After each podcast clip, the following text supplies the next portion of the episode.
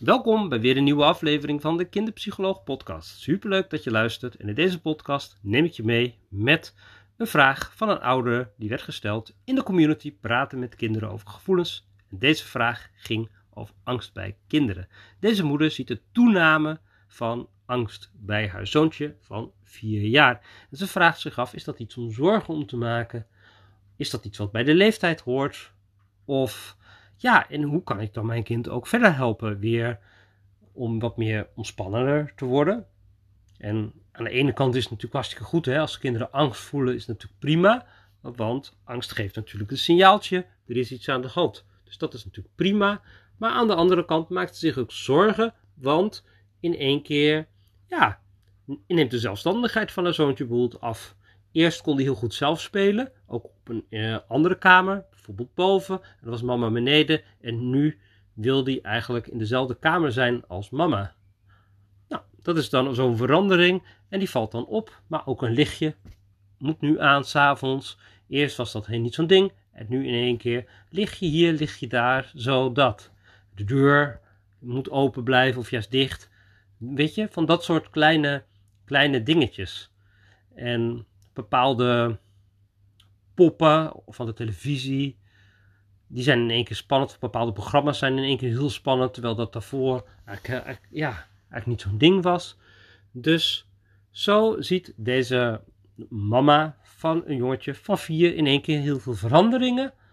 En die denkt van, oei, is dit nou iets om zorgen om te maken? Nou, ten allereerste is het natuurlijk goed om te kijken van, zijn er belangrijke dingen gebeurd? Hè, wellicht uh, is dit een jongetje waarvan er ook het een en ander in de voorgeschiedenis is gebeurd? Um, of is er een relatie met angst bij de moeder of bij de vader? Want als ouders ook heel veel angst hebben, dan kan dat natuurlijk ook iets zijn wat speelt. Nou, dat was allemaal niet. Ook geen trauma meegemaakt of iets dergelijks. Eigenlijk geen aanleiding tot angst. Dus ja, mocht dat wel zijn, dan kan dat natuurlijk anders zijn. Hè? Op het moment dat kinderen in één klap iets heel heftigs meemaken, ja, dan heeft dat ook weerslag op de kinderen.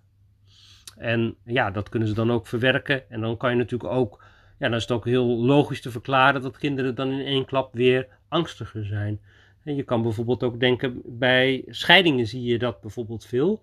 Dat kinderen daarna in één keer ja, wat meer angst laten zien. Maar goed, hier is dit gewoon helemaal niet het geval. Er is niet iets bijzonders aan de hand. Um, wat natuurlijk wel aan de hand is bij kinderen van 4, is dat het brein heel erg in verandering is. Nou ja, het is natuurlijk, het brein is voortdurend uh, ingrijpend aan het veranderen tijdens de vroege kinderjaren. En sommige gebieden, zoals de amygdala, hè, dat is echt het, het, emotionele centrum van de hersenen, en die kunnen zich best wel snel ontwikkelen. Maar dat kan ook leiden tot een verhoogde gevoeligheid van emotionele prikkels en angstreacties. En ja, deze zie je dus best wel vaak bij deze jonge kinderen, zo in de leeftijd van vier, dat de emoties gewoon ook een stukje bewuster worden. Dus je kind is gewoon van alles ontdekken over emoties. En in één keer is, ja, zijn die sensaties er. En kinderen hebben vaak niet de woorden. Dus ze kunnen niet zeggen van ja, ik ben gewoon, ben gewoon mijn angst aan het ontwikkelen nu. Weet je, zo werkt het bij kinderen natuurlijk niet die veranderingen die gaan ook natuurlijk heel geleidelijk in het lichaam, maar er gieren wel allerlei sensaties erin. En je ziet dan nou ja, ander gedrag bij kinderen. Ehm, angst vinden kinderen sowieso heel moeilijke emotie, zeker kleuters, om te benoemen. Dit is angst. Als ik de basisemoties met kinderen ga tekenen, dan zie je dat angst vaak de laatste is die erbij komt. Die vergeten ze vaak. Terwijl ehm, ja, de reacties die ze soms opschrijven of tekenen best wel met angst te maken kunnen hebben. Dus dat is best interessant. Dus die gevoeligheid van het brein is natuurlijk wel heel super interessant. En we weten allemaal hè, dat het brein ja, maakt eigenlijk voor continu verbindingen. Zo, ik, eh, tot, tot, tot na je twintigste uh, is je brein nou ja, nog, nog helemaal in beweging en in de groei, om het maar zo te zeggen. Dat is ook heel mooi. Want je ziet ook hè, dat uh, op het moment dat kinderen trauma hebben meegemaakt, dat ze, um, hè, dan zie je dat er vaak minder verbindingen zijn.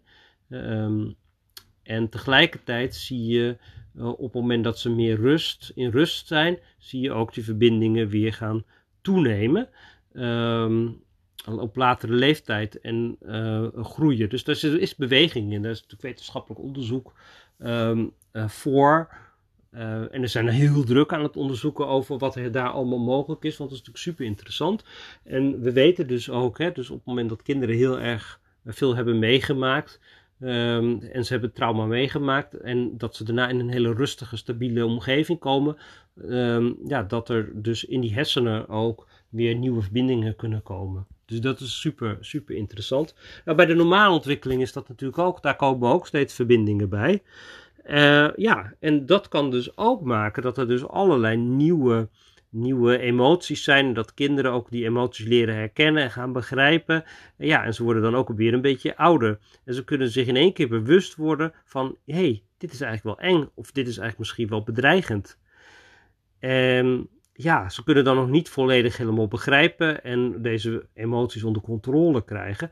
Dus ja, en wat doet angst? Angst gaat natuurlijk een beetje in de vermijding.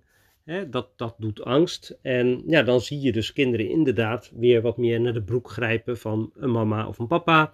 Of dat het lampje aan mag. En ja, en dus het is wel helemaal oké proces eigenlijk. Hè? Dat, dat hoor je mij natuurlijk ook zeggen.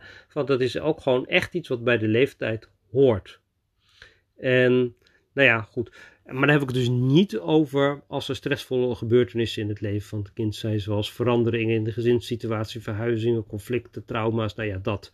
Want dat maakt het anders. Als dat wel is en je ziet die, dan is het wel um, slim om daar een gesprek aan over aan te gaan. En dat kan natuurlijk bijvoorbeeld met een kinderpsycholoog. Nou ja, ik kan uh, bijvoorbeeld, uh, ik heb belafspraken, maar je kan ook een andere uh, begeleider of therapeut zoeken en dat bespreken. Uh, dat, is, uh, dat kan natuurlijk. Dat is in deze situatie vaak wel handig om even samen af te wegen van wat dan een handige stap is. Mm, imitatie is ook wel interessant. Kinderen zijn ook wel gevoelig hè, voor de emoties en reacties van mensen om zich heen. Bijvoorbeeld ook van ouders of van broertjes of zusjes. En als ouders bijvoorbeeld merken, als ze merken dat hun ouders bijvoorbeeld wat angstiger zijn, eh, dan kunnen ze ook dat gedrag gaan nadoen. Dus dat is ook wel interessant. Dus heb je misschien een oudere broer die in één keer zo'n beetje spannende reactie geeft, dan zie je die soms ook weer gekopieerd worden door de jongste en zo. Nou ja, kinderen kopiëren natuurlijk heel veel van ons om, van ons om ons heen, dus dat. Um, heb je zelf ook een voorgeschiedenis met angst? Ja, dan kan het soms wel eens zijn dat je zelf angst hebt voor de angst en dat je die manier van omgaan met de angst ook ja, demonstreert eigenlijk aan de kinderen. En als ze dan gaan imiteren, dan pakken ze dat stukje ook mee. Uh, dus niet iets waar je schuldig om hoeft te voelen, want dat is gewoon, ja, weet je, kinderen nemen de goede dingen en de minder goede dingen mee. Maar als je er daar bewust van bent, bewustzijn is daarin natuurlijk wel echt heel mooi. Um, nou ja, uh, het kan natuurlijk ook gewoon zo zijn dat um, beelden, uh, als op het moment dat kinderen ouder worden, dan, ja, dan komen ze natuurlijk in aanraking met televisie. En dan gaan ze ook zelf op knopjes drukken. En dan, ja, dan krijgen ze natuurlijk op gok soms beelden uh, te zien waarvan ze denken van die wil ik niet zien. En uh, ja, dat kan natuurlijk impact ook hebben. En er zijn natuurlijk best wel goede middelen voor om uh, alle schermen zo in te stellen dat er niet al te gekke dingen naar boven komen. En tegelijkertijd zijn het apparaten en er gaan ook dingen in mis. En ja, soms dan krijgen kinderen toch iets te zien dat je, ja, waarvan je denkt van, nou, hoe handig is dat? Nou ja, dat.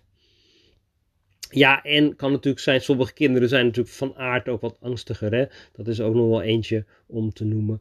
Uh, maar bedenk, het is maar een hele kleine groep angststoornissen, kinderen met angststoornissen of iets dergelijks, waardoor ze wat gevoeliger zijn voor dit soort reacties. Maar de meeste kinderen hebben dat niet. Dus dat is niet waar je, waar je als eerste mee hoeft te starten. Zeker niet naar aanleiding van zo'n verhaal. Overbescherming, dat is natuurlijk nog wel een interessante, want heel veel bescherming en dan weinig kansen om risico's te nemen en zelf problemen op te lossen, dat kan natuurlijk ook leiden tot wat meer angstige reacties. Uh, nou ja, we kennen het allemaal, hè? Uh, de juf Ank, van als je boven op je kind gaat zitten, dan kan je kind ook niet goed leren om met vaardigheden en uitdagingen om te gaan. Dus te veel beschermen. Bescherming is natuurlijk goed, maar te veel, ja, overal waar te voor zit, is dan niet zo handig. Dus ja, dat is nog wel een laatste om, uh, om die even zo te doen. Ja, en als je merkt dat de angst van je kind toeneemt, dan zijn er natuurlijk wel verschillende stappen die je dan kan nemen. En een hele belangrijke is natuurlijk gewoon heel goed luisteren naar je kind. En de zorgen, als je kind iets noemt, dat wel serieus te nemen. Dus op het moment dat het lampje in één keer. En eh, dan zijn we misschien wel geneigd om te zeggen: Nou, je bent wel een grote jongen, dat is niet zo heel nodig. Maar ja, je kan natuurlijk ook gewoon kijken van: Oké, je wil graag een lampje. En dat je gewoon samen met je de kind dan eventjes kijkt van wat heb jij dan nodig om dat angstige gevoel de baas te zijn. Want daar gaat het natuurlijk dan om. En als dan een lampje helpt, nou dan, dan is dat... Uh, um, ja, dan is dat natuurlijk helemaal niet zo'n probleem. Is vaak helemaal geen probleem, toch? Om een lampje aan te doen. Dat is toch prima. Als het niet nodig is, dan kan het ook weer uit. Hè, dit is natuurlijk wat veel kinderen fijn vinden. En een houding waarbij je geruststelling geeft is ook fijn voor kinderen. Dat je kind dan weet dat je ervoor dat je bent voor het kind en dat je het begrijpt. En dat je dan liefde en steun, ja, en omgekeerd, uh, grapjes maken en uh, vergelijken met andere kinderen en zo. Ja, die is vaak niet zo handig, dan sluit je ook echt niet aan. Het is gewoon heel normaal om af en toe bang te zijn. Hè? Dat is ook goed om tegen kinderen gewoon te zeggen. En nou, als je er nodig bent, ik ben er om je te helpen, weet je zo. Dat, dat kan je natuurlijk heel goed zeggen. En uh, dat, dat stelt ook weer gerust. En ja, je kan natuurlijk wel even kijken van wat, zijn, wat veroorzaakt de angst.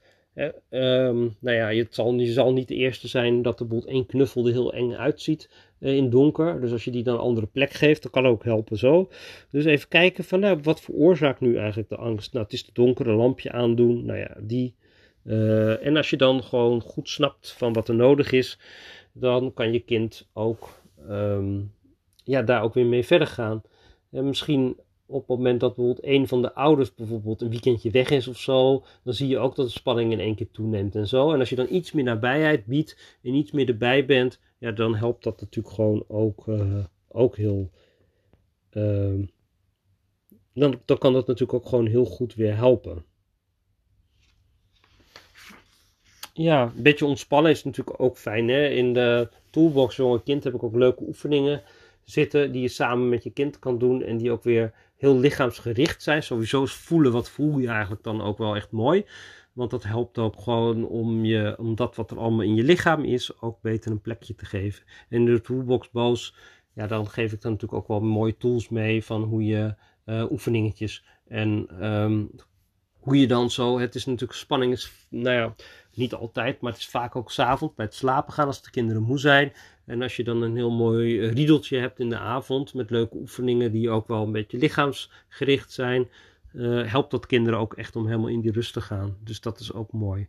Bij angst is routine en schema's ook altijd fijn, hè? want dan weet je gewoon wat, um, wat er komt. Weet het kind ook wat er komt. En dan heeft hij wat meer invloed op de stress. De schema's zijn natuurlijk ook gewoon super mooi. Ja, nou ja, zo, dat waren mijn belangrijkste punten die ik zo hierop wou zeggen.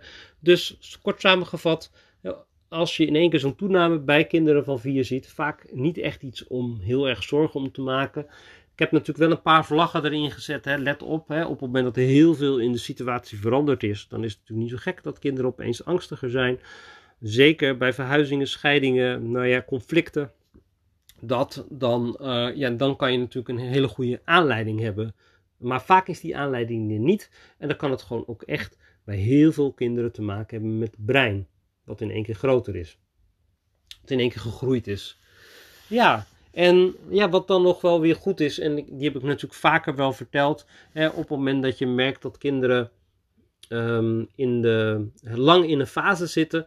Uh, en dat je denkt van hij komt elke keer terug ja, dan is dat natuurlijk best wel goed om daar um, met een professional over te spreken. En nou, bij mij kan je een consult indienen en bij heel veel collega's ook. En ja, maak daar dan gewoon gebruik van en ga je vraag gewoon bespreken. En ja, um, op het moment dat kinderen wat meer de baas willen zijn over de angst, dan kan het natuurlijk wel helpen ook om uh, kinderen wat meer bewust te maken over die binnenwereld, het lichaam. En ja, dan staan ze natuurlijk ook sterker en dan kunnen ze ook beter met de angst omgaan. Dus ja, soms kan het ook gewoon met een klein traject net eventjes het duwtje in de goede richting zijn, is ook mooi. Nou ja, daarvoor heb ik een belafspraak en dan kan je natuurlijk afwegen of dat nodig is. Maar aan de andere kant, ja, het kan ook gewoon uh, heel goed bij de fase horen. Mocht je een vraag hebben over deze podcastaflevering, ik vind het altijd leuk om berichtjes te ontvangen. Info jeugd- en kinderpraktijkrota.nl Dan kan je altijd even reageren op een podcast die je geluisterd of gehoord hebt. Mm, wil je een keer bellen? Dat kan natuurlijk ook. Dan kan je een belafspraak maken op de website jeugd, www.jeugd- en kinderpraktijkrota.nl bij contact. Daar kan je altijd even aanklikken. En uh, nou, dat zijn in ieder geval de belangrijkste punten die ik zo had. Ik zie je heel graag bij een volgende podcast.